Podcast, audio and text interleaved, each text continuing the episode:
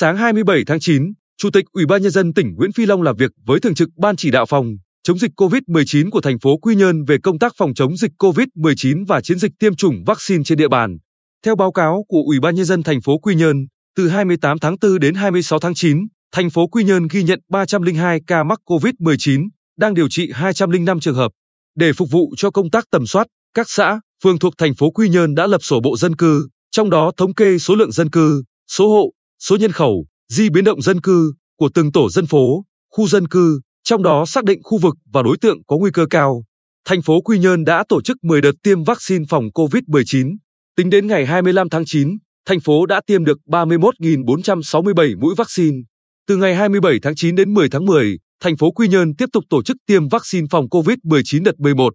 Ở đợt này, thành phố tiêm mũi 1 cho 155.846 người từ 18 đến 60 tuổi ở các xã, phường. Riêng 4 xã Nhân Lý, Nhân Hội, Nhân Hải, Nhân Châu đã hoàn thành tiêm mũi 1. Trước đó, để tổ chức tiêm vaccine phòng COVID-19 đợt 11, thành phố Quy Nhơn đã chuẩn bị 13 điểm tiêm, trong đó đảm bảo thực hiện 7 điểm với 28 bản tiêm cùng lúc.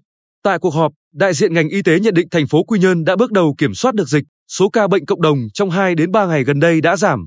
Ngành y tế đề nghị thành phố Quy Nhơn tiếp tục tầm soát đúng kế hoạch. Việc truy vết và cách ly cần được khẩn trương, tổ chức việc tiêm vaccine khoa học hơn nữa để đảm bảo đạt mục tiêu đề ra.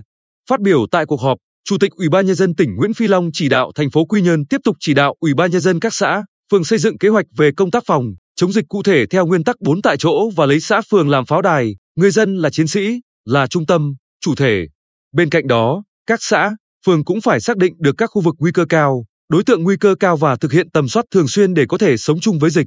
Đánh giá cao việc tổ chức hai điểm trung chuyển hàng hóa để quản lý lái xe đường dài của thành phố Quy Nhơn, Chủ tịch Ủy ban nhân dân tỉnh nhắc nhở, dù tình hình dịch bệnh bước đầu được kiểm soát nhưng thành phố Quy Nhơn không được chủ quan. Thành phố phải nắm chắc địa bàn, nắm được người từ vùng dịch về, đặc biệt là lái xe.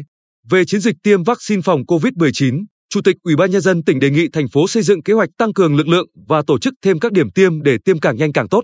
Thành phố cố gắng phải tiêm đạt công suất 10.000 mũi tiêm một ngày, đồng thời phải đảm bảo nhập liệu chính xác, sau khi tiêm mũi 2 phải có giấy chứng nhận cho người dân.